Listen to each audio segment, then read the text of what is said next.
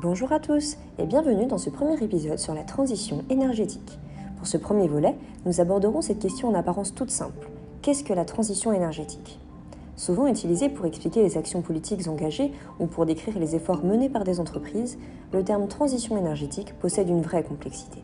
Pour mieux comprendre les enjeux propres à cette transition, en voici une définition complète.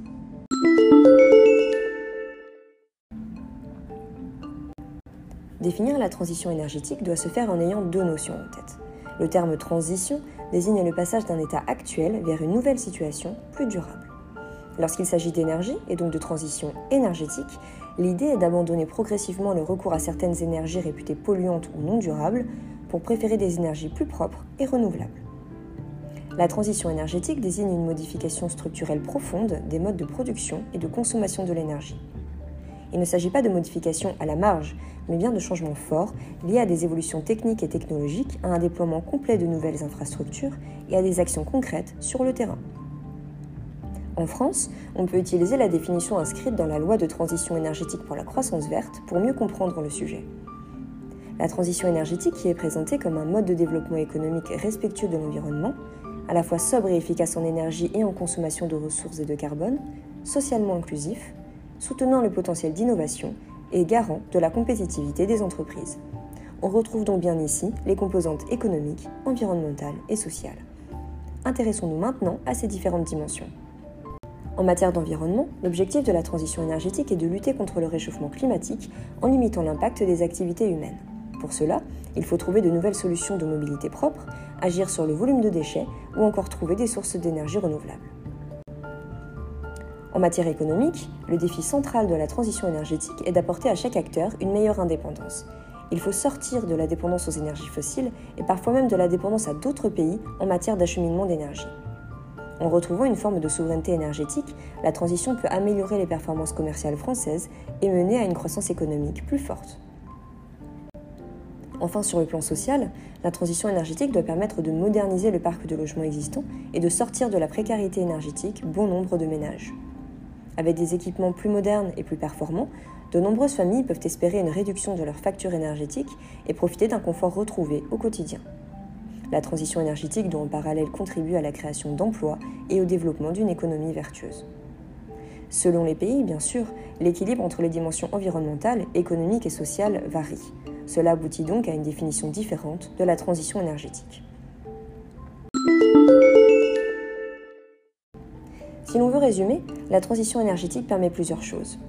Ça permet d'abord de consommer mieux. Le premier ennemi, les ressources fossiles.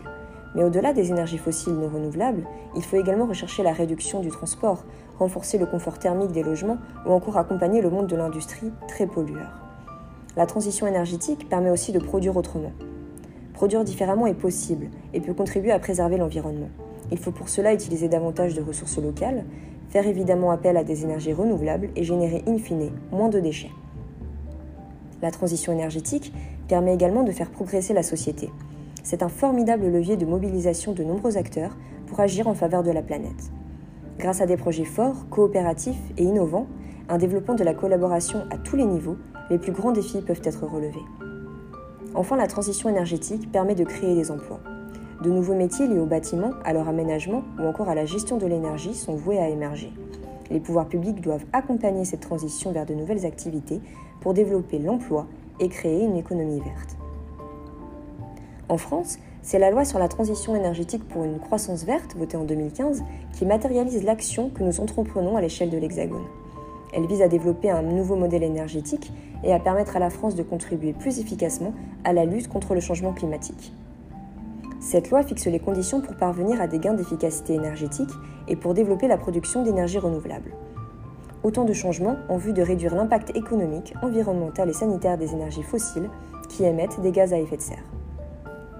La France a tous les atouts pour être un acteur majeur de cette transition énergétique. Notre territoire métropolitain, ainsi que la France d'outre-mer, forment la base d'une immense zone au potentiel agricole et forestier fort. La superficie maritime de la France, 11 millions de kilomètres carrés, nous place au deuxième rang des puissances maritimes mondiales. Enfin, à l'échelle européenne, la France est également à la deuxième place des pays qui ont la plus grande capacité de production d'hydroélectricité. Dans notre prochain podcast, nous aborderons les différents objectifs concrets pris par la France en matière de transition énergétique. Parmi eux notamment, atteindre la neutralité carbone en 2050 ou encore abaisser à 50% la part du nucléaire dans la production d'électricité en 2025. La France est-elle à la hauteur de ses objectifs? Réponse bientôt. En attendant, vous pouvez aussi consulter notre blog sur transition-énergétique.eco ou nous rejoindre sur Twitter. À bientôt